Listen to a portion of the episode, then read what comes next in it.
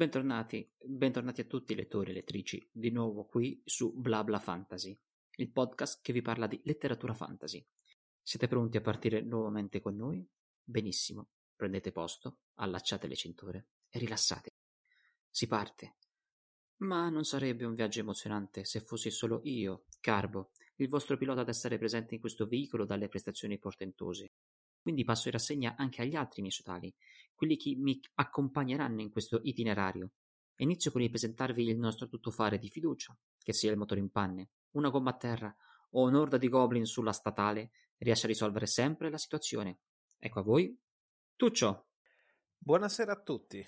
Avete portato le vostre asce? Stasera ci sono... bisogna affilarle. Mi pure il rotino. Eh, per forza. Sì, è, arrivato l'arrotino, è arrivato. Perfetto. I goblin come li sconfiggo secondo te? Ah, assolutamente, scusa. Mola portatile e via. E oltre a lui, il tizio che da solo può rendere un viaggio fastidioso, il più piccolo tragitto insopportabile. Quando lo vedi sul ciglio della strada dovresti sfrecciare a tutto gas, mentre noi ce lo siamo presi. L'autostoppista qualunque che nessuno vorrebbe in macchina. Simone, Beh, vedo che gli insulti sono sempre qui, ma sono secondo invece che ultimo. Che sta succedendo? I benvenuti sono sempre che... più caldi. Sta succedendo che sei secondo invece che ultimo perché dovrei presentare pure il terzo con tutta una serie di un parapiglia di roba in cui lui è quello che ne sa più di tutti, lui è quello più bravo, è il nostro dittatore gentile, eh, magnanimo che ci dice che libri leggere ma oggi deve fare un po' di ammenda, un po' di ammenda eh, perché si è messo... Dittatura letteraria. Nostra dittatura letteraria, de- o meno deve abdicare il regno di terrore che ci sta imponendo, perché ha fatto molto male a tutti quanti i fan di Harry Potter e a parecchi dermatologi in Italia, visto che la famosa cicatrice di Harry Potter, come disse nello scorso podcast, si trovava da un'altra parte invece della parte dove effettivamente doveva essere, visto che io penso che sia proprio di memoria collettiva, una cosa di mh, conoscenza collettiva che anche chi non ha mai visto Harry Potter, non ha mai letto il libro, né ha mai visto un film, sappia che quella cicatrice si trova sulla fronte. Giustamente. Mentre il nostro caro Tommy, benvenuto Tommy. Grazie, grazie. Dove, la collo- dove, l'hai, dove l'hai collocata la cicatrice? Allora, la vittima sono io perché a rovinare una memoria di infanzia bellissima è stato il nostro caro Tuccio a dirmi oggettivamente la verità sul fatto che la cicatrice di Harry Potter si trova sulla fronte, volendo essere pignoli, sull'occhio, sopra l'occhio sinistro, mentre che, come me la ricordavo sempre io, era leggermente sopra il naso ma come facevi a dire che era sul naso? Come hai fatto a, sb- a sbagliarti? È, è, è, stato, non so, una meccanica di introiezione in cui io, avendo una cicatrice anche leggermente sopra il naso, a forma di fulmine, all'epoca ho trovato questo libro in libreria e c'è stata veramente questa connessione, capito, questo destino e sembrava veramente una cosa magica all'epoca. Che poi io, e si è spostata la cicatrice? E ah, si vede che all'epoca leggevo i dettagli in un altro modo e ho comunque, come ho detto, ho fatto un'introspezione, comunque ho, ho assimilato quello che volevo assimilare e non la realtà e effettivamente sì, mi sono sbagliato. Harry Potter. Ti, ti sei immedesimato troppo. Però è anche sempre vero che comunque l'interpretazione estetica di Hermione l'hanno cambiata rispetto al libro, su quello non faccio dietro front e poi aggiungendo il discorso dei capelli di Hermione che invece di essere arruffati sono lisci tutto quanto, Carbo e aveva accennato mm. brevemente a questo eh, Hermione di colore che si trova in altre storie di Harry Potter. Se a qualcuno dei nostri ascoltatori interessano le storie di Harry Potter, eh, vi posso consigliare innanzitutto il Magisterum, che sono tipo 5-6 libri, è formato Harry Potter, nel senso che c'è il gruppo ragazzi, eh, Hermione di colore in questo contesto qui, è una storia un pochettino più dark e c'è sempre la, la stessa dinamica, no? loro vanno a fare le loro avventure, ogni anno vanno alla scuola, c'è un anno diverso di magia ogni libro e, e poi chi gli interessa un'altra modalità di Harry Potter, interpretazione del mondo Harry Potter, potete vedere, leggere Carry On de, della Rainbow che è tipo se la storia di Harry Potter, invece di essere raccontata in sette libri, viene raccontata in uno solo delle 600-700 pagine, e dall'inizio alla fine più o meno è quello, molto più riassuntivo. Anche qui abbiamo un Ermione di colore, abbiamo una scuola magica con diversi anni eh, di apprendimento e c'è anche dinamiche leggermente diverse tra il gruppo di Harry Potter eh, che gli dà un po' di freschezza. Perciò se vi interessa io innanzitutto mi scuso per quello della cicatrice ma la vittima sono io e poi vi porgo questo omaggio se vi interessa. Cioè tu stai cercando di ingraziarti i fan di Harry Potter proponendo del... delle brutte copie di Harry Potter? Delle alternative. Stai, stai peggiorando la tua situazione, eh, lo sai. Mi dispiace, Eh. Tom. Cacchio, sa Mi qualcuno gli dispiace piace il cioccolato, non so, Milka e non si può permettere il cioccolato Milka, ma vuole il cioccolato se compra il cioccolato dell'Ikea. E Continui ad affossarti con le tue mani, sappilo. Va bene, dai, rag- A- ringrazia- che ringraziamo, quello che è successo è successo e basta, dai. ringraziamo Tommy per i suoi consigli, che sono- saranno molto utili. Speriamo che quella cicatrice non si sposti più e rimanga sulla Guarda. fronte. C'è un motivo per cui i dittatori scrivono la storia come cacchio le pare a loro. Beh, la tua dittatura è finita. Io, pross- io mi immagino tipo Tommy, tipo che la cicatrice scende sempre più piano piano fino ad arrivare tipo su- sul culo e va dal dottore e gli Fa dice il tipo giro. fa il giro, Fa il dice, giro. al dottore dice sì, la mia cicatrice eh, che mi è stata inflitta da un mago scuro mi è, mi è finita fino al sedere e tipo il dottore fa no, no guardi si sbaglia, è una raga tanale, eh, ha- ha letteralmente non compreso Finisce, e finisce il libro. e finisce il libro così. Va bene, dopo questa coloscopia possiamo andare avanti e, e possiamo cominciare a parlare io e, e Andrea Antuccio eh, del primo libro che abbiamo letto insieme. E parliamo di Perdido Street Station di China, China Mieville, che non è uno pseudonimo, è il vero nome, e quando l'ho scoperto ci sono rimasto male. No, no, no, no, scusa, però secondo me c'è una poesia be- meravigliosa qui dentro, perché sono tipo tre lingue diverse in una frase. C'è lo spagnolo, c'è per- c'è l'inglese Per dire, e poi c'è China che ti evoca, lo lo so che non è un altro linguaggio, però ti evoca. è esotico, sì. Cioè, bello. Guarda, è sicuramente poliedrico come pochi altri autori che abbiamo Sì. letto. Eh. Allora, questo Perdido Street Station eh, è edito nel 2000, è stato scritto, eh, è il primo di una trilogia che comprende eh, altri eh, due libri che sono La città delle navi e Il treno degli dei e questa trilogia è chiamata di Baslag o Balag, non so se mh, come si pronunci, se è più alla francese o normalmente Baslag, è ambientata in questo mondo immaginario chiamato proprio Baslag e questo primo volume, eh, più precisamente, è in una sola città che è New Crobuson o New Crobuson, anche qui l'accento non so dove vada, che è questa metropoli multietnica eh, che ricorda molto da vicino una versione della Londra vittoriana, ma con tutta un'estetica steampunk che è elevata all'ennesima potenza, cioè tutto è veramente eccessivo. E, e oltre, e in questo mondo, oltre alla normale tecnologia o scienza tipica dello steampunk con ingranaggi, rotelle e altre cose del genere, esiste pure la presenza di una magia chiamata taumatargia, e, e anche questa sorta di magia che può eh, modificare o alterare i materiali o altre cose eh, ha comunque una spiegazione scientifica, cioè non è una cosa solamente fantastica, ma può essere interpretata scientificamente. Dopo ne parliamo un po' meglio, ne parliamo. In questo mondo di Baslag eh, è abitato sia da umani normali, eh, da xeniani, che sono tutte quelle altre razze intelligenti oltre gli umani che popolano il mondo di Baslag. Eh, ci sono i Kepri, che sono mezze donne, mezze coleotteri, ci sono i Voianoi, che sono dei rosponi giganti, ci sono cac- le cactacee, che sono uomini cactus, letteralmente, ci sono i Garuda, che sono metà, tipo sorta dei gargoyle in un certo senso, quindi me- mezzi aquile, mezzi uomini, ci sono anche i non morti, e ci sono i rifatti.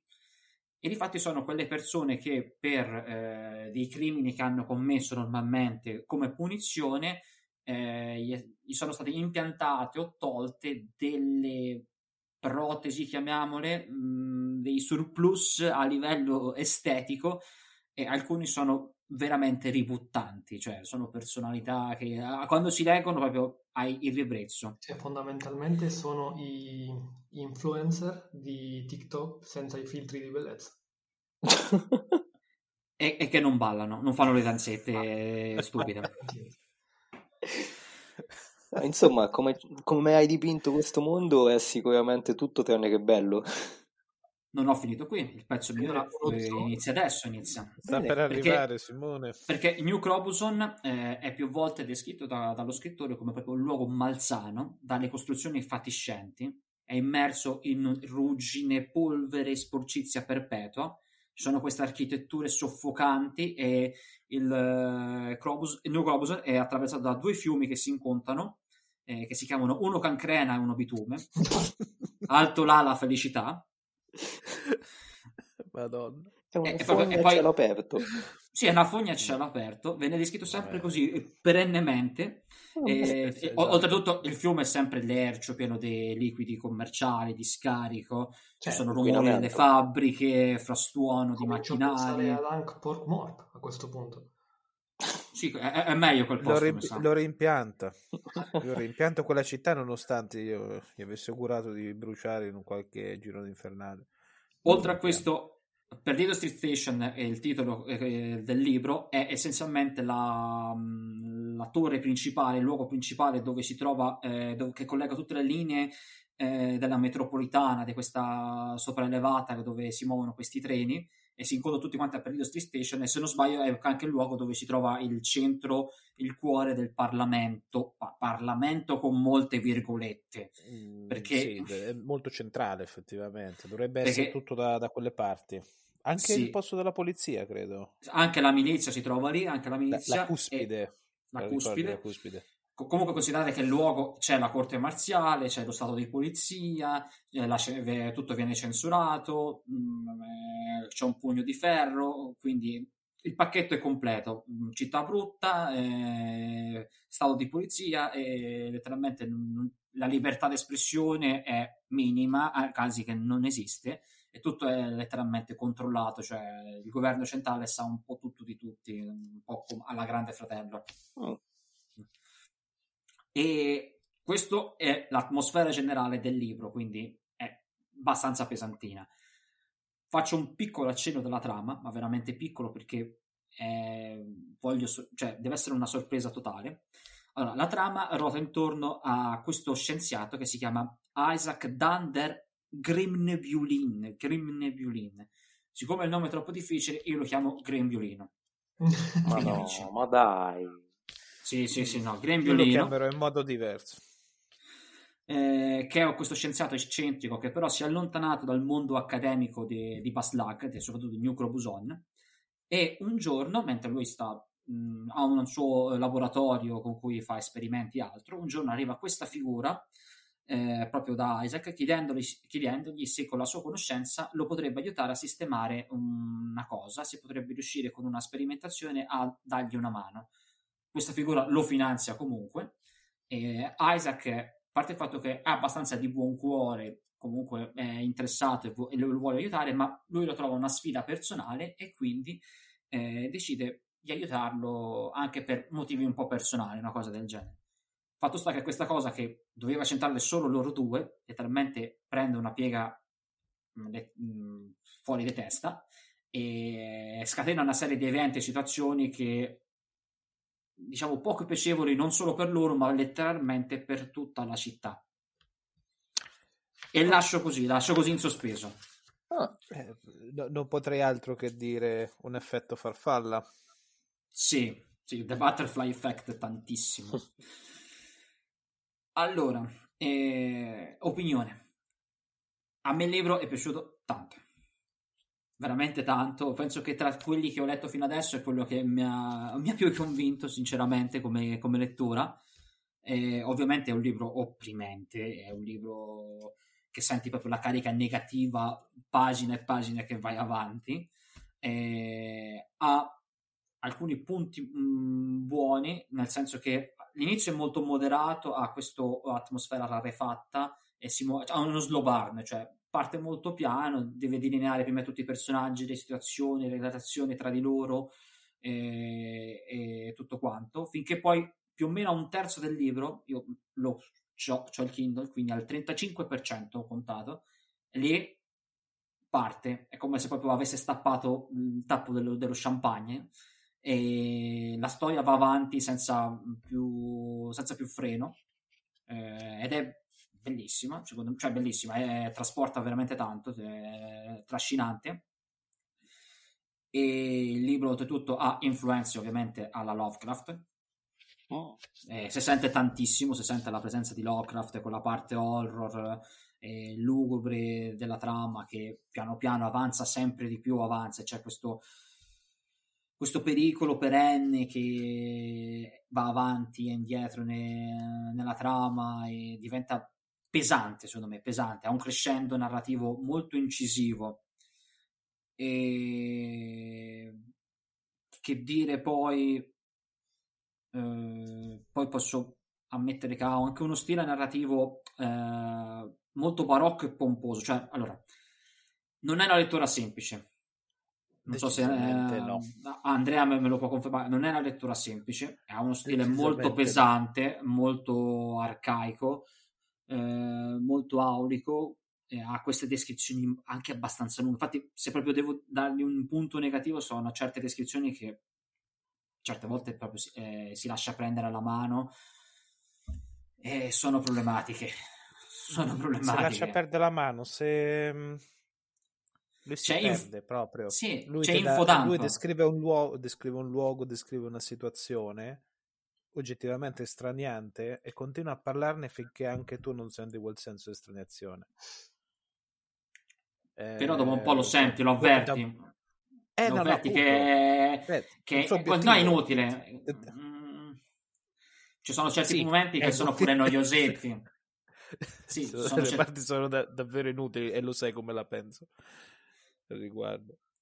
Sì, eh, però ovviamente questo stile di scrittura ha un che, cioè è abbastanza inserito bene all'interno della storia. Ha... Lo rende talmente particolare questo libro, talmente strano, talmente bizzarro, anche perché fa proprio parte di questo, eh, cioè è inserito in, eh, in questo corrente narrativa, questo genere che si chiama New Weird, che è il fantasy contaminato con elementi sia fantascientifici che horror, e c'è questo abbandonarsi al bizzarro eh, in modo che il lettore possa essere stupito, possa essere meravigliato continuamente, oltre con eh, l'utilizzo tipo di creature, ambientazioni veramente strane, fuori dall'ordinario, anche del fantasy più normale. Eh, tu Andrea cosa ne pensi? Se no parlo solo io, parlo, vai. No, tranquillo, mm, siamo abbastanza allineati su, su questo libro, mi sono reso conto. La, cioè, il giudizio, il giudizio complessivo, come, come te, dal mio punto di vista, è molto positivo. Sebbene eh, cioè, quest- qual- il, qualche criticità che effettivamente hai, hai, sottolineato, le ho riscontrate anch'io. Eh, come te posso dire, tante volte la ricerca ossessiva che c'ha nel, nella descrizione de, delle scene, nel dover montare questo senso, questo senso d'estraneazione, ma in più ambiti, sia dal punto di vista eh, dei sensi, con queste atmosfere cupe, e te descrive anche tutti questi miasmi che vengono, quindi tu, tutti i sensi, mettiamo così, ti senti ah. straniato anche spesso tipo le parti più fantasy te le deve spiegare proprio scientificamente, cioè, cioè c'è quel sì. punto con, con, i polinomi, i binomi, e con, queste, con, questa algebra che tu fai, ok, calmati. L'hai presa larga, eh? Okay, allora, lì l'ha, l'ha, presa, lì l'ha presa davvero larghissima, ma lì, è, mh, mm, lì c'è, diciamo, eh, il fulcro, de, cioè, alla fine quello che eh, il nostro, il nostro scienziato Isaac, cioè tutto quello che lo rappresenta, mm.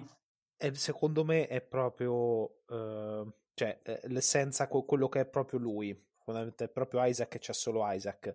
Determinate scelte che fa poi, eccetera, fa parte dell'essere umano, però quello che è proprio Isaac è quel capitolo, que- quei capitoli in cui parla in questo modo, che so oggettivamente de- de- dei da- davvero de- dei trattati de- di algebra mischiati a mh, mhmm, teoria del complotto, mischiati a trattati di psicologia, mischiati a trattati di taumaturgia. Quasi. No, posso fare è, è, vera- è, veramente un, una materia che esiste. È un, è un pu- Posso fare una domanda? Ma questa, diciamo, questo steampunk mischiato a questa magia, chiamiamola scientifica, quanto si può avvicinare a un qualcosa di fantascienza vera e propria, cioè nel senso quasi futuristica?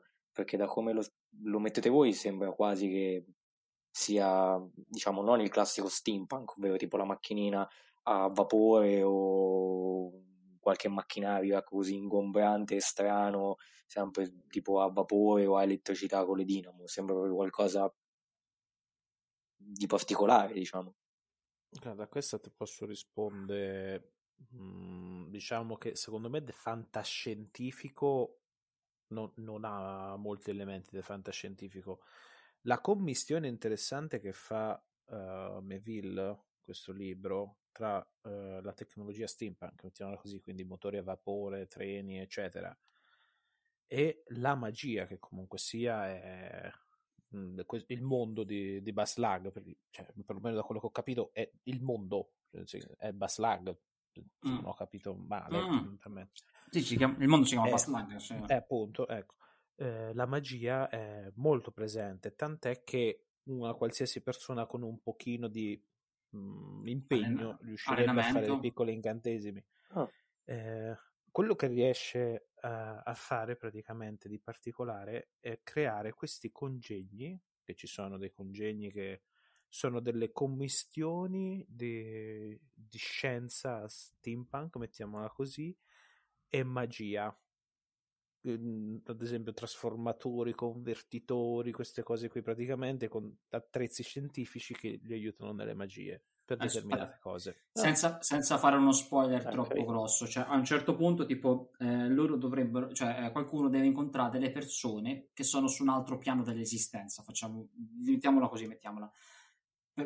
Quindi è una cosa praticamente fantastica. Cioè, è molto fantasy, cioè okay. un altro piano di esistenza è molto fantasy eh, sì. questa cosa. Ok, Beh, però, sì. però loro, loro, per entrare, loro, per entrare, in questo piano eh, esteriore, questo piano fantasy, devono utilizzare tutta una serie di strumentazioni eh, steampunk, letteralmente eh, scientificamente provate. Sì. E, e, questa è la cosa bella, cioè loro per entrare in un piano fantasy devono eh, prendere qualcosa che ha una sua logica, è una cosa costruita, è una cosa scientificamente provata e devono fare tutta una serie di operazioni eh, particolari. Devono fare. Beh, fondamentalmente, se come, dite voi, se come dite voi, Scusa, è, niente, se come dite voi è riuscito a unire la magia, diciamo, a una componente scientifica, è anche, tra virgolette, giusto utilizzare questi, questi connubi, diciamo, poi dopo nel cercare di valorizzare la magia o di, comple- di completarla, diciamo, appunto con lo steampunk. Sì. Quindi sì, sembra una bella idea. Tra, tra, l'altro i personaggi, eh, lì, in quella scena che hai detto tu, lì, eh, mm. Carbo, mm. il, diciamo, chiamiamolo il mago che fa l'azione, no? Lì si proprio dice, ah, che bello, una volta non avremmo potuto fare questa cosa. Poi adesso per fortuna che... che ti ricordi, l'aveva detto proprio così, una volta sì, vero, quanto avremmo dovuto fare, invece adesso... Ai miei tempi... Ai miei tempi cosa, non dico cosa facevano perché sarebbe davvero uno spoiler. Cioè, okay. Quindi io pensare alla matematica, però cioè, eh. è, un, è, un, è, un, elemento piccolo, cioè fondamentalmente descrittivo, non è che si mette a fare formule o comunque prima parlavate di, di figure geometriche.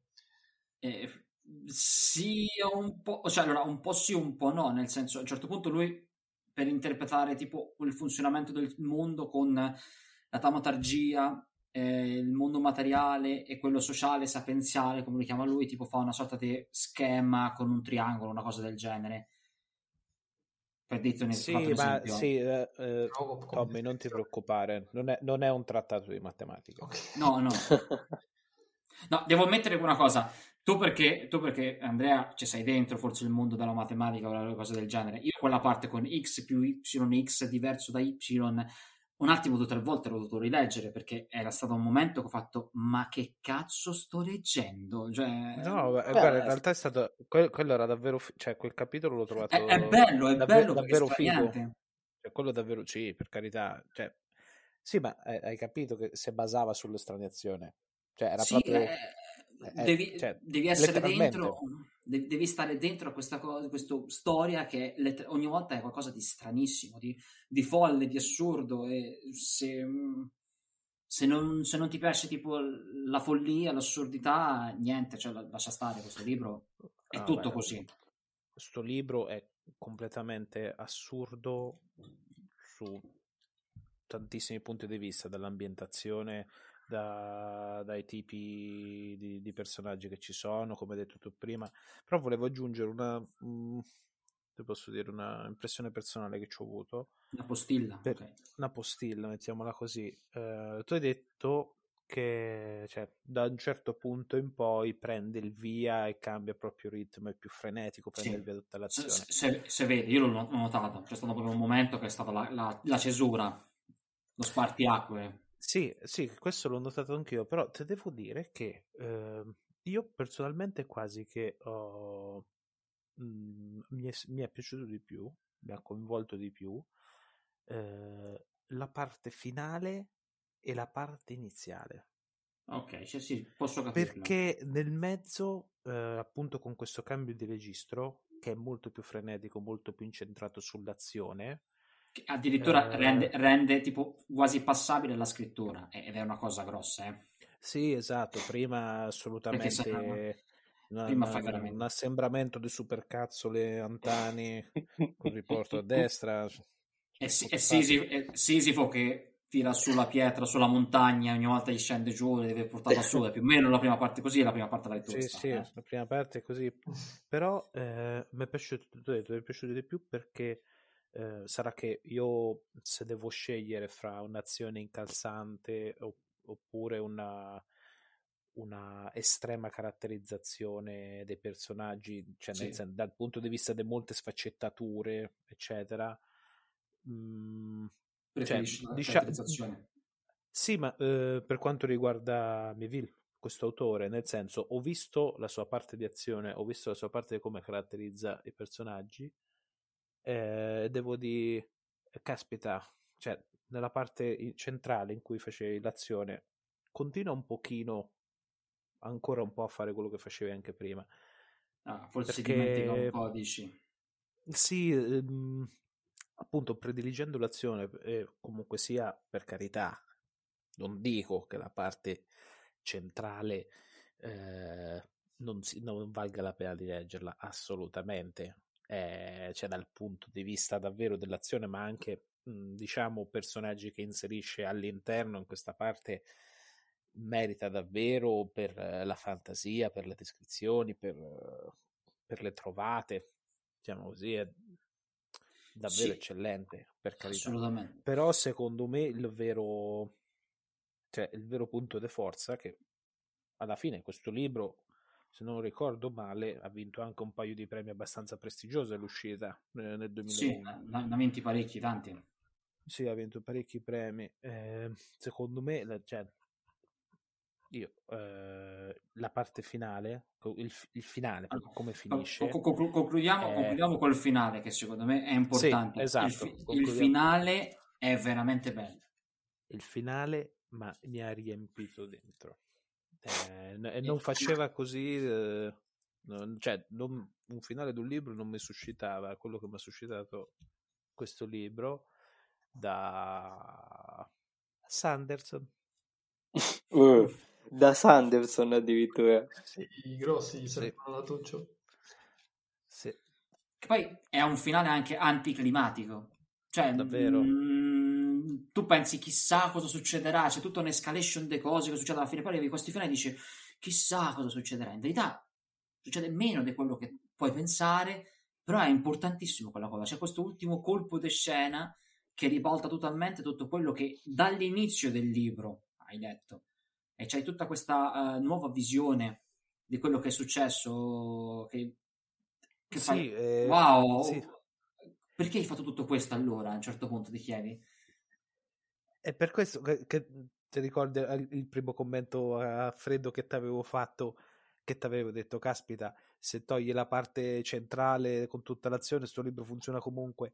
Perché, Sì, sì, sì, ma è- il perché finale... cioè, comunque se, se ricollega tutto, cioè, poteva tutto quello che succede in eh, 450 pagine di parte centrale, Mm? eh, si poteva risolvere molto più velocemente con altre trovate, eccetera, eccetera. Il libro avrebbe funzionato comunque perché, dal punto di vista della parabola eh, personale di questi personaggi, eh, cioè, secondo me Eh, è una per- cosa enorme quello che Sì. cioè, dal punto di vista de- della Però per arrivare a quel- dentro. Sì, per, per arrivare a quel finale, secondo me ci doveva essere proprio il viaggio, ci doveva essere, cioè proprio la, la so- la sofferenza, la- tanta sofferenza in questo viaggio e quando si arriva a quel finale loro, due personaggi soprattutto, hanno questa epifania entrambi che si accorgono che quello che hanno fatto fino a quel momento, tipo, cioè, è stato quasi inutile, cioè la- la- la- gli hanno solo aperto gli occhi su un'altra condizione che forse all'inizio del libro non avrebbero mai calcolato.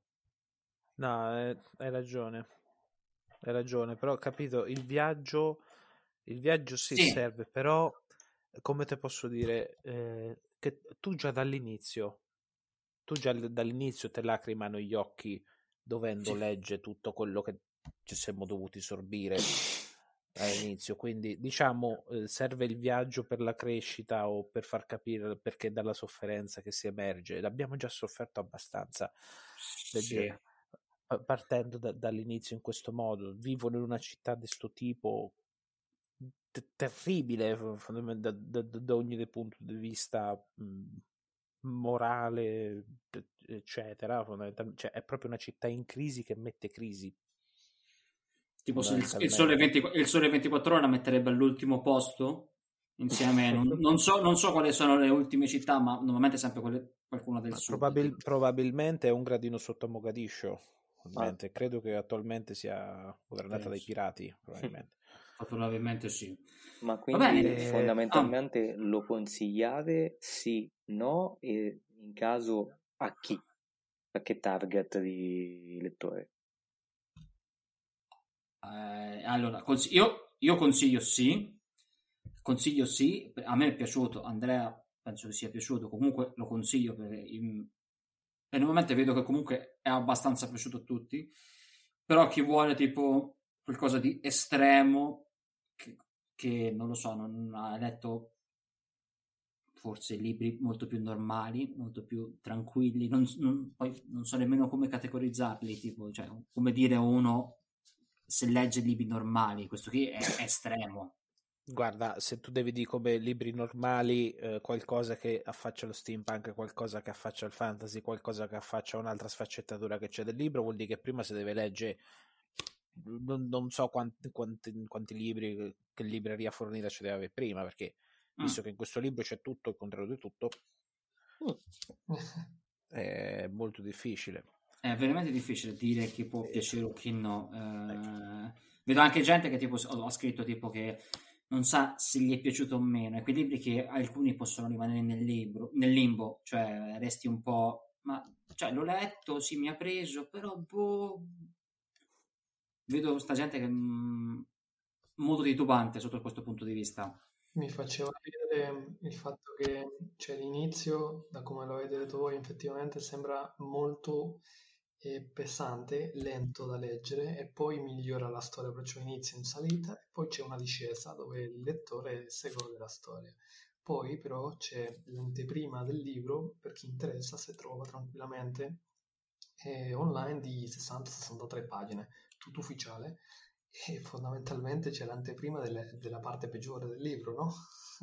Esattamente, se riuscite a superare quella siete a cavallo.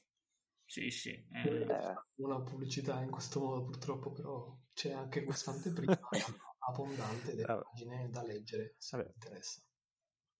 Eh, quello che posso dire io è che questo invece lo consiglio proprio a tutti e a tutti quelli che lo leggono consiglio di portare pazienza perché mm. ne vale la pena.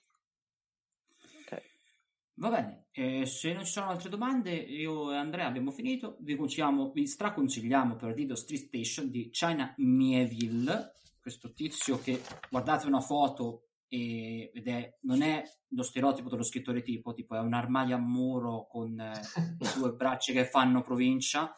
E se provate essere tipo... un hooligan irlandese, potrebbe sì. essere. E, no, e non, provate a de- non provate a dirgli tipo Marx è una merda perché lui tipo comunista convinto, marxista convinto, uh, quindi... Madonna, lui sì, sì. Quindi vemena male, vemena tanto.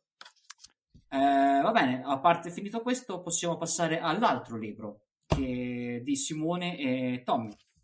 Che sì. voi ci presentate invece?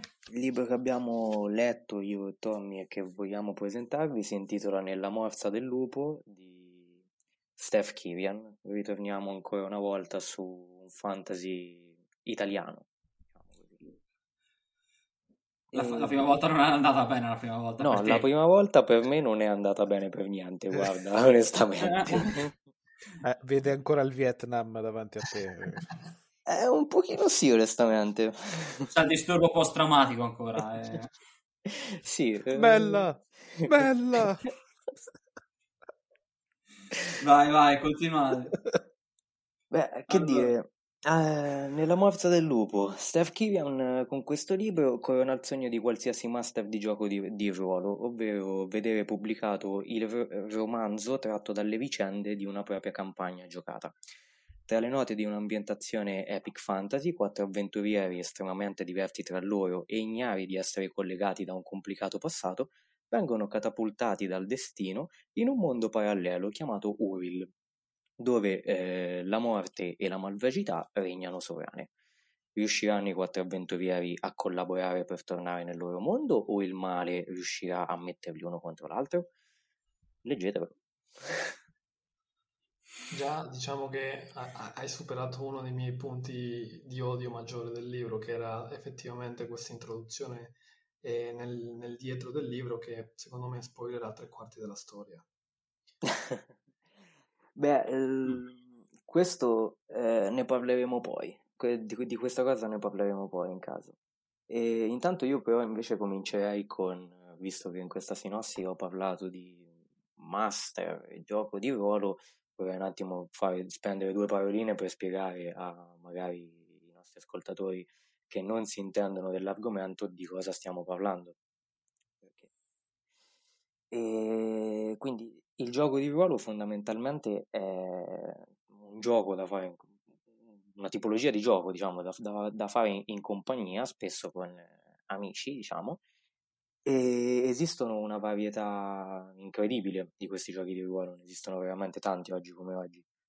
E tutti hanno una loro meccanica, un loro sistema, delle loro ambientazioni completamente diverse tra loro, diciamo, ma hanno uno scopo comune. Tutti i giochi di ruolo hanno lo scopo comune, ovvero quello di creare una storia tutti quanti insieme e di, di viverla fondamentalmente.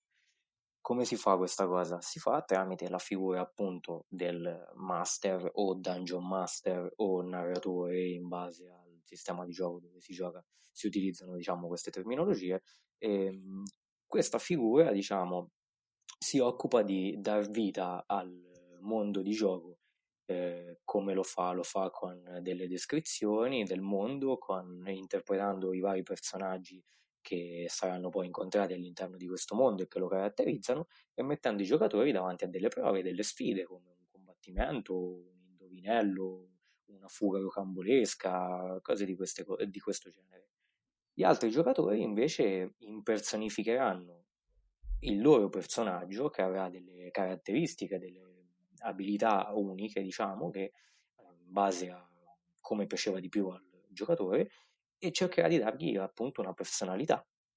E mettendo insieme le abilità di questi personaggi, collaborando tra loro o litigando e facendo delle scelte dovranno cercare questi giocatori di superare le sfide che il master gli metterà di fronte, creando quindi un'avventura che potrà piacere a tutti.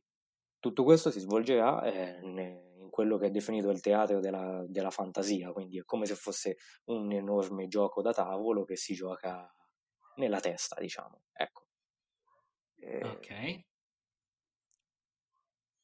Io onestamente gioco di ruolo da anni, gli altri tre presenti in questo podcast con me anche, quindi eh, ve lo consigliamo insomma. E Steph, è, Steph Kirian è appunto un, un master, lui si occupa di giochi di ruolo, ha anche un canale YouTube, eh, una pagina Facebook un podcast che eh, intanto vi consigliamo di andare a dargli un occhio se non lo conoscete e se vi interessa il mondo di giochi di ruolo, si chiama L'Antero del Dungeon Master e, e, niente, è lo scrittore di questo libro che a me personalmente è piaciuto. È, è piaciuto. Ora, visto che sto parlando soltanto io, lascerei la palla a Tommy per intanto che ci, ci dice invece cosa ne pensa lui, poi magari approfondiamo il mio mi è piaciuto.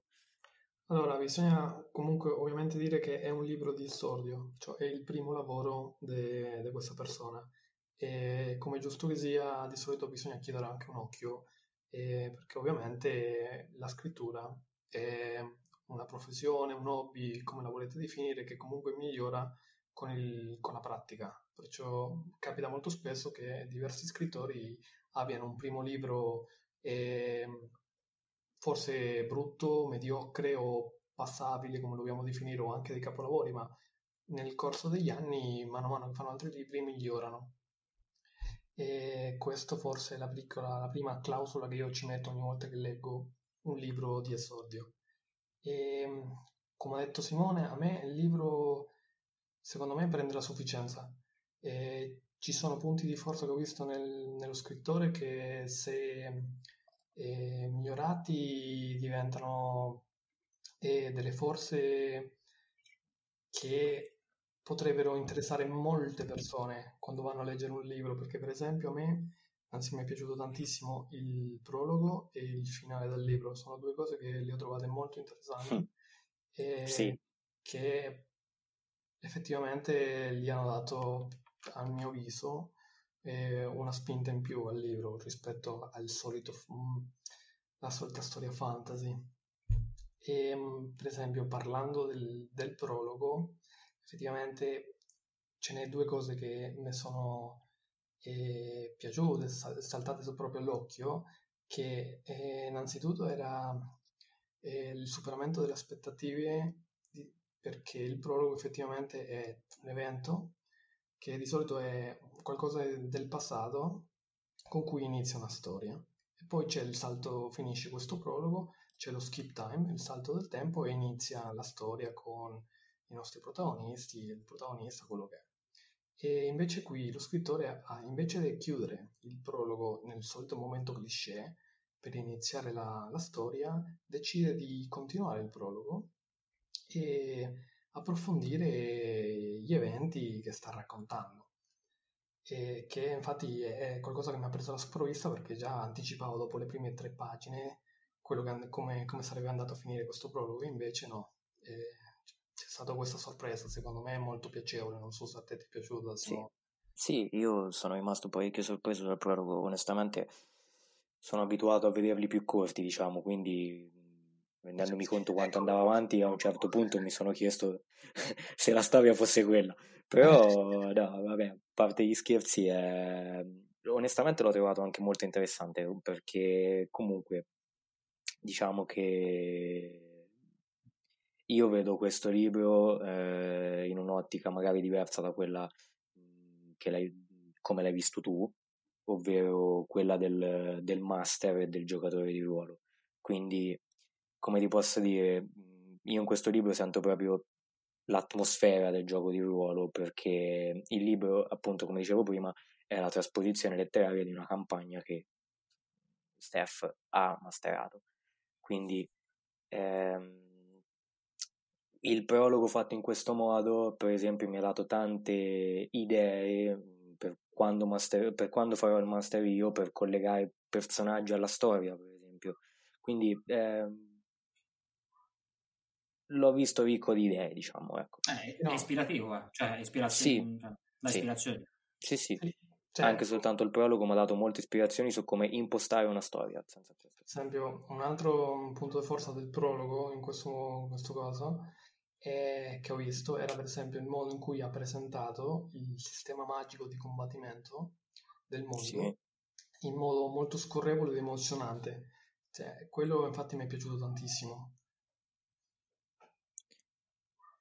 Sì, cioè, diciamo che fin dall'inizio si vede quello che effettivamente dei personaggi del mondo abbastanza forti, diciamo, sono in grado di fare tra magia e abilità varie, quindi ti rende subito l'idea.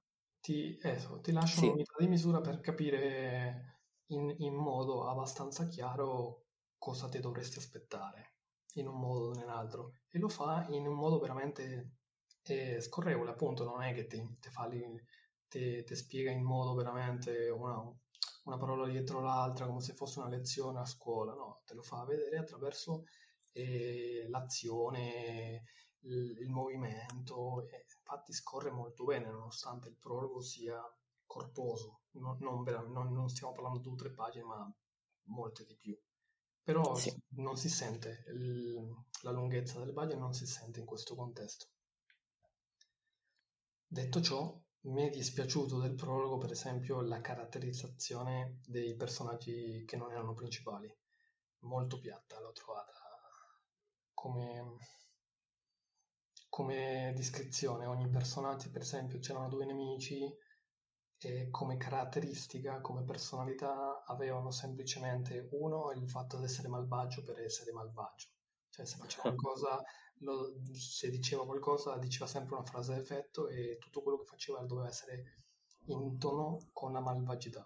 L'altro nemico, per esempio, aveva come caratteristica, come personalità, questa, questa presenza immacolata, no? questa, questo vestirsi sempre in bianco, per esempio.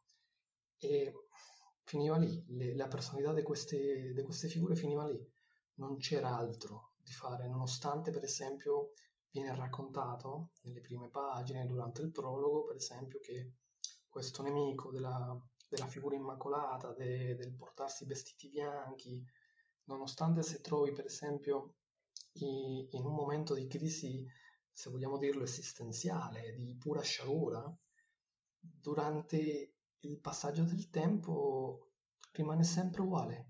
Questo personaggio sempre immacolato, sempre con i vestiti bianchi, nonostante te lo dicono chiaro e tondo che eh, sono passati tantissimo tempo da quando eh, questo personaggio ha cominciato a fare eh, sua, i suoi malefatti o comunque le sue ricerche i suoi combattimenti. Cioè, non so, non vorrei spoilerare, però... Beh diciamo comunque sia che la caratterizzazione di questi personaggi magari è rimasta un po' piatta, ma è anche vero che sono due personaggi che, come posso dire, sì, no. Mm, magari nel senso è voluta questa cosa in modo che mm, verranno poi descritti meglio se riappariranno, quando riappariranno, come riappariranno non lo so, cioè nel senso... Allora sì, indipendentemente, io parlo in generale dopo, adesso ho fatto questo esempio, ma dopo si vede anche i, tutto quello che è caratteri secondari molto piatti, no, non sembrano veramente eh, di una... respirare, di essere personaggi del mondo. Una, dom- una domanda, ma questi personaggi, cioè nel senso sono quelle caratteristiche dei personaggi tipo che o sono tutti bianchi o sono tutti neri, non ci sì, sono una scala di grigi, cioè sì, nel senso o sono, sono, cattivi, cattivi, ah sono proprio così, sono proprio sì. cattivi o sono buoni buoni? Questo perché purtroppo va a parlare del, del, gioco del ruolo dove c'è la, l'atteggiamento, eh, no, il, com'è che si chiamava Simone? Ah. L'allineamento. L'allineamento. Ah, ok. Solitamente i personaggi del, del gioco di ruolo, diciamo, hanno eh, almeno su DD, questa campagna è stata giocata su DD, eh, hanno degli allineamenti, ovvero che li inducono a doversi comportare in modo positivo o in modo malvagio, in modo leale o in modo caotico. Questi personaggi, diciamo, sono molto stereotipati, mettiamola così, però eh, diciamo che anche qui è tutto un eh, in base a in base a come guardi il libro, cioè nel senso io mi sento sì, sì. pienamente nel target del libro, ovvero master e giocatore di ruolo. Quando lo leggo sento proprio il, l'atmosfera del gioco di ruolo, l'atmosfera del tavolo. Quindi, eh, come ti posso dire, il fatto che normalmente quando un, un giocatore interpreta il suo personaggio lo fa sempre in maniera, diciamo, un po' stereotipata, perché non siamo attori, giustamente. E Beh, quindi questa, sì, esatto, quindi questa, questi personaggi così stereotipati, così resi in questo modo, eh, io li trovo tanto gioco di ruolo, capito? Quindi era una, secondo, secondo me, e da quel poco che sono riuscito a parlare con, con l'autore, perché un minimo qualche domanda sono riuscito a fargliela, eh, mi è sembrata comunque una cosa che era voluta, tra virgolette, era proprio per ricalcare l'atmosfera del gioco di ruolo il più possibile. Okay, Quindi è funzionale. È, funzio- è, funzionale alla trama. Eh, il discorso è se tu sei parte del target del funzionale alla trama, no. Se tu sei parte del no. target del libro, ovvero sei un giocatore di ruolo, il libro è fatto per i giocatori di ruolo, secondo me. Se tu non sei un giocatore di ruolo e ti vuoi approcciare alla lettura di questo libro, ovviamente troverai molte cose più banali e non coglierai determinate, diciamo, sottigliezze forse. Sì, perché mi ricordo che molte sensazioni che mi suscitava il libro era quel meme di Leonardo DiCaprio col bicchiere di vino che punta. tipo sì, le ho fatte cose ci sono stati periodi. Sì, cioè nel senso questi personaggi praticamente sono, sono fatti così, ma non, so, cioè, non soltanto i personaggi, anche le, le descrizioni secondo me si avvicinano molto di più alle descrizioni che farebbe un master ai giocatori quando gli descrive la scena piuttosto che le, che le descrizioni che trovi in un libro. Le, I dialoghi mi sembra molto di più come i personaggi al, al, tavolo di gioco si rapportano tra loro piuttosto che i dialoghi che troveresti normalmente in un romanzo. Eh, quindi io, scusa, una domanda, quindi metti caso che io sono uno che non ha mai giocato di ruolo cioè comunque lo potrei apprezzare di meno. Allora, potresti cioè, probabilmente apprezzare di meno il libro. Comunque sia, ora eh, non voglio dire che se non sei un giocatore di ruolo è completamente da buttare. Se non sei un giocatore di ruolo non puoi apprezzare queste cose, magari trovi okay, cose sì, banali. Però, per fare un esempio, eh, il finale secondo me comunque è fantastico, per esempio. Cioè, io ah, che, sia che, che, sei o non sei un, un ah, giocatore ah, okay. di ruolo. Cioè. Secondo me non è un discorso da apprezzare di meno, eh, lo apprezzi comunque, quindi, cioè, dopo ovviamente a livello oggettivo sarà una scala diversa come numero, solo che non ci guadagna la parte metanarrativa, meta di lettura, cioè, perché sì. se hai questa esperienza di master, di giocatore di ruolo, riesci a cogliere queste sfumature, come dici te, e che ti aumentano il piacere della lettura. Ma solamente se, se perché non ho mai giocato un gioco di ruolo non significa che ci perda il libro, semplicemente eh, non c'è questo incremento di guadagno, ma non, è, non vuol dire una perdita, secondo me. Cioè, il, cioè, se fosse una, una, barca, il libro galleggia, non è che c'è una buca, c'è un buco lì e gli fa perdere acqua, da quel punto di vista lì. Comunque, sì. te, chiudo questa parentesi te parlavi della descrizione e quello è un punto interessante perché quello è anche un altro punto di forza che ho visto nel, nello scrittore perché ehm, ha due particolarità che lui fa con le descrizioni questa, questa persona. Una prova e forse nel futuro riuscirà a, a, sviluppare fino in fondo questa, questa caratteristica, questa abilità che vuole fare, di descrivere le situazioni in parallelo da molteplici punti di vista cosa succede di solito nei racconti? Che c'è molteplici punti di vista, però di capitolo in capitolo. Un capitolo c'è un punto di vista da un personaggio, chiude il capitolo, si apre un altro capitolo e c'è un altro personaggio. Allora c'è Uno questo... quotata 4. Esatto, per, per rendere Mol- molti libri epic fantasy fanno così, diciamo. Ma qui lo scrittore invece, nella, stes- nella stessa situazione, nello stesso momento, ti racconta i punti di vista dei diversi personaggi, senza che devi aspettare arriva il libro e il capitolo dopo.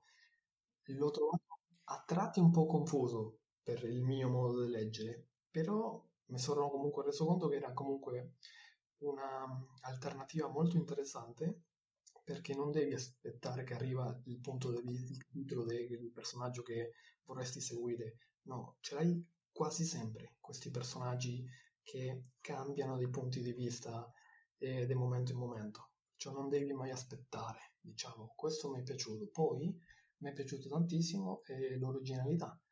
E lo scrittore si vede che comunque ci mette l'impegno per descrivere eh, in modi originali, diverso dal, dal, solito, utilizzando frasi, modi di dire, di dire o parole che hanno una struttura diversa dal, dal, dalla solita descrizione. Non sempre riesce nel suo intento. Cioè, mi ricordo vivamente questo contadino che in un momento della storia deve andare in apnea, deve trattenere il respiro e poi quando riesce a respirare dice, dice sono riuscito finalmente a prendere un po' di ossigeno o qualcosa del genere, ma comunque ha detto ossigeno. Sì. E sei un esatto. contadino in un mondo medievale. Cioè, ho capito che volevi sì. fare una descrizione più originale, ma lì ma alcune volte si perde nell'originalità e descrive qualcosa che non mi fa molto senso.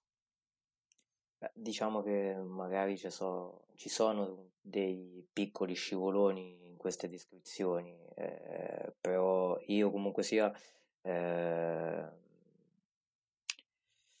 diciamo, l'ho trovati pochi, Venia- l'ho trovati venia- pochi, diciamo. Ma anche, anche, tipo scivoloni veniali, cioè nel senso sì, niente di che, cioè, non so. Sì, ora non voglio, diciamo, eh, cominciare a eh, elencare quei due o tre che mi vengono in mente perché magari potrebbe, è difficile farne uno senza fare spoiler, però diciamo al massimo sono quegli scivoloni che ti portano un momento fuori dall'atmosfera. Non allora, eh, sì, sono no. così. Que- quella parola che non c'è stava bene nel contesto? Sì, ma sì. me ce n'è poche, è, è anche vero, cioè, parole che sono fuori contesto, perché Omari, l'attore, voleva effettivamente essere originale e si è perso nell'originalità e purtroppo è uscito fuori carattere da quel punto di vista lì. Eh, e... Però comunque la strada giusta per arrivare per esempio alle descrizioni di, di quello che potrebbe essere Ray Bradbury, quello magari di Fahrenheit, Fahrenheit 451, eh, cioè comunque descrizioni in modo studiato che sono veramente belle da leggere. E questa è la strada per arrivarci, fare descrizioni originali. Un altro piccolo stile di... ah, No, volevo sapere, tipo, lo stile di scrittura com'era, tipo, cioè, mh, è agevole? Molto scorrevole. Molto scorrevole. Tranquillità Veramente. e velocità. Sì, quello mi, è, quello mi è piaciuto, perché no, appunto perché le descrizioni non sono morbose, non è che c'è te descrive continuamente una cosa dietro l'altra. La storia va momento all'altro molto velocemente e in catene anche di combattimenti che vengono anche non riciclati, ma da combattimento a combattimento ti ritrovi comunque degli elementi nuovi che rinfrescano eh, la lettura di quel combattimento, di quel momento d'azione non, non, non sembra ripetitivo da quel punto di vista lì. E onestamente sono anche veramente ben descritti secondo me e ehm, è anche molto carino come eh, diciamo descrive l'utilizzo della magia secondo me ah, senza dargli dai No, Cos'è? quando ci, i, i, personaggi, ci sono dei personaggi all'interno di questo racconto che utilizzano la magia. Ovviamente, eh, ripeto ancora, purtroppo il racconto è preso dalla campagna del gioco di D&D, in quel, in quel contesto i, gio, i giocatori avevano dei personaggi che erano in grado di lanciare incantesimi, chi aveva maghi, chi aveva magari dei combattenti in grado di fare degli incantesimi.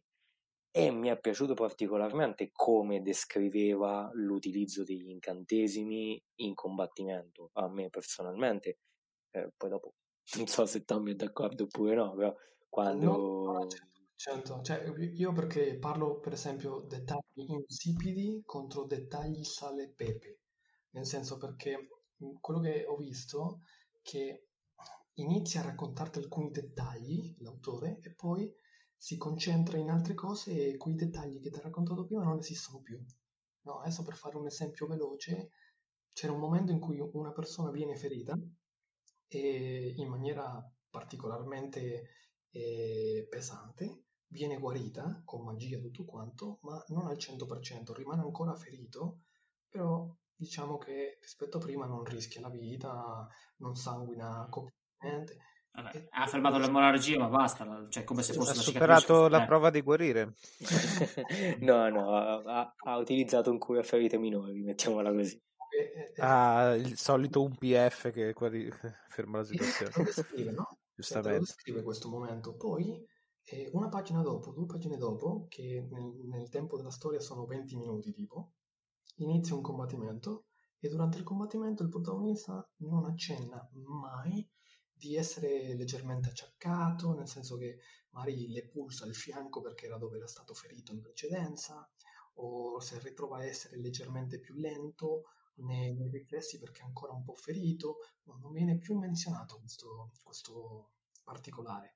Che, eh, queste sono... Storia, perché te queste sono, diciamo, le, Scusa, vai, vai, non ti voglio interrompere. Te, te fondamentalmente in quel momento lì hai capito cos'è un dettaglio insipido? Perché te prima me lo racconti e poi se perde completamente di vista non esiste più. Ma queste sono interpreti classiche... come un'occasione persa da parte esatto, dell'autore? Esatto, un'opportunità sprecata. Che, che avrebbe potuto utilizzarla eh, successivamente.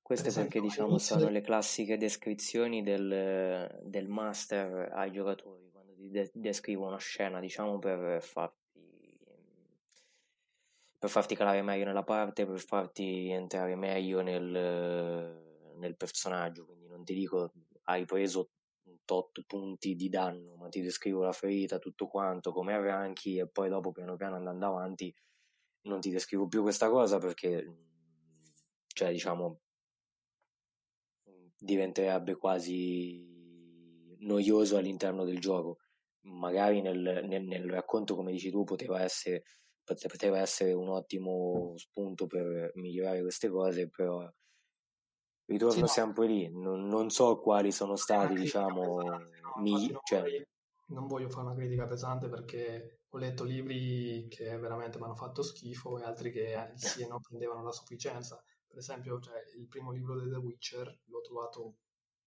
to, te più un 6 meno in pagella. Tu ce l'hai proprio nel senso per farteli contro tutti quelli di Harry Potter, di The Witcher, tutti. La sua crociata contro il mainstream continua, no, ma un'altra volta. Cosa, cosa, ne, cosa ne dite di fare il punto? Esatto. Mettendo insieme i punti, i lati positivi e i lati negativi di questo libro, cosa, cosa ne pensate? Come lo, come lo, consigliate? Che voto gli date? Che voto adesso c'è bisogno, ma ah, eh, lo consigliereste e a chi? Allora, io onestamente eh, mi sento di consigliarlo perché mi è, mi è piaciuto particolarmente e comunque non è il classico, il classico libro, il classico libro fantasy, mettiamola così perché ha delle tematiche, cioè non, si, c- succedono delle cose che solitamente in un racconto non succedono. Quindi lo consiglio per questo motivo. Poi, se siete dei giocatori di ruolo, ve lo consiglio perché respirerete proprio l'aria del gioco di ruolo. Se siete dei master, ve lo consiglio ancora di più perché troverete tantissimi spunti per migliorare la vostra, la vostra performance, chiamiamola. Allora, cioè, può, può, essere, può, essere, compreso tipo sia come romanzo sia come manuale del master diciamo. no, no manuale del master no però... no manuale del master no però nel senso tipo come eh, ispirazione per un master più quello voglio dire no come manuale. Sì per determinate cose sì non posso entrare troppo nel dettaglio perché poi farei spoiler però sì io, io ho trovato veramente tanta ispirazione. Ok era solo, era solo quello mi sono, mi sono espresso male prima. Allora io lo consiglierei, allora, eh, ha una tendenza un dark fantasy, perciò chi le piace sì. il genere ah, bene, bene. E, e non c'è nient'altro da leggere del, del, genere dark fantasy, secondo me potresti darle un'occhiata da quel punto di vista lì. È anche vero che concordo con Simone che se effettivamente eh, hai giocato giochi di ruolo, probabilmente ti immedesimi con molta più eh, felicità durante la storia e durante la lettura del, del libro e, però bisogna stare attenti perché no, non è una storia autoconclusiva, perciò ci dovrebbero essere altre storie che si arriveranno. Non, non so. Giusto. E E posso poi- dire che il secondo libro è comunque in cantiere. Non sappiamo come, quando o perché, ma è in cantiere. Poi sappiate anche che la rappresentazione delle donne da quel punto di vista lì è debole, sì e no che, vabbè, adesso no, no- non voglio andare oltre però, Beh, oddio, non cercate protagonisti, no, non cercate protagonisti femminili perché sì e no che la prova tipo protagonisti che- femminili no, però non sono cioè, c'è un figure Sì, però non superano, cioè, per me non nemmeno superano la prova Bechtel Wallace di quello che è un, un protagonista femminile, però forse Sì, sì, no, no, che non sono protagonisti, ok, ok. No, però anche come caratterizzati, adesso non, non voglio di- divagare troppo. E, poi io vi consiglio a questo punto, eh, seguite l'introduzione che vi ha fatto Simone de- del libro e non leggete assolutamente quella, del, quella ufficiale perché tre quarti della storia ve la spoilerà. Quello è l'errore peggiore che ho visto nel libro. Ma tu intendi l'introduzione proprio o intendi le due righette citate dal libro? C'è dietro, cioè dall'introduzione alla frase.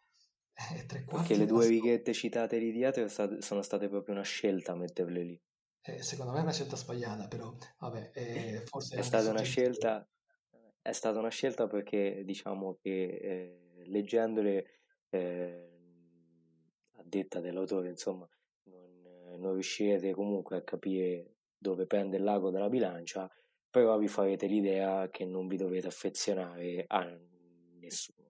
Sì, ho capito, però cioè, se io ho la memoria dei, Attack on Titan è arrivato. se io non ho la memoria dei Criceto, cioè io mi ricordo que- quello lì che ho letto e, e quando comincio a vedere che non arriva, mi faccio due più due.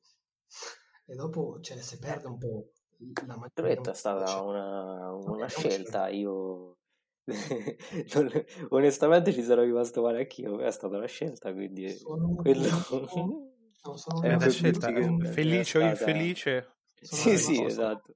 No, sono rimasto- Sono rimasto male anch'io, onestamente, quando l'ho letto. Avevi detto che avevi fatto delle domande al- allo scrittore, non, non ho capito. Eh, te l'ho praticamente riassunte comunque Ah, nella spiegazione, cioè mh, parlando l'ho comunque ah, ok. eh, Ho comunque tirato fuori io il sapere cosa cazzo è successo col, col druido. Secondo me era FK. Eh, durante la campagna. Cioè, adesso no- no- non entro in dettaglio se non andiamo troppo oltre, ve lascio l'incontro di Sì. cosa vuol dire per chi non era detto a FK e durante la campagna. Ma secondo me è stato FK tutta quella cazzo di campagna. Ha giocato bene il druido, Tommy. Il druido è molto silvano e non parla con nessuno che non sia nel suo circolo. Esatto. E va bene ragazzi, chiudiamo che siamo lunghissimi. Eh, va bene, eh, presentiamo pure i libri della- per la prossima volta, quelli che andremo a, di cui andremo a parlare la prossima volta. Quindi io e il tanto odiato Simone eh, andremo a, a parlare di Tenebre e Ossa eh, di Lee Bardugo, perché a noi piace. E io lo prendo, io lo prendo come una vendetta. Ah, ok, giusto, confronti. giusto, perché tu sai già cosa ne penso del libro. E... Ecco, Già come che- si sbilanciano. No, vabbè, no- noi l'abbiamo scelto perché noi ci piace proprio il suono dei soldi, capito? Comunque della fama, quindi vogliamo andare su qualcosa per cui Netflix già sta facendo una serie televisiva, cioè tipo bling bling ring ring, tipo senti proprio quel, quel rumore. Sì, sì, mo- mole dei Pink Floyd, cioè proprio giusto, giusto. Hai- C'è proprio acchiappato. Mentre eh, Andrea e Tommy andranno a parlare di...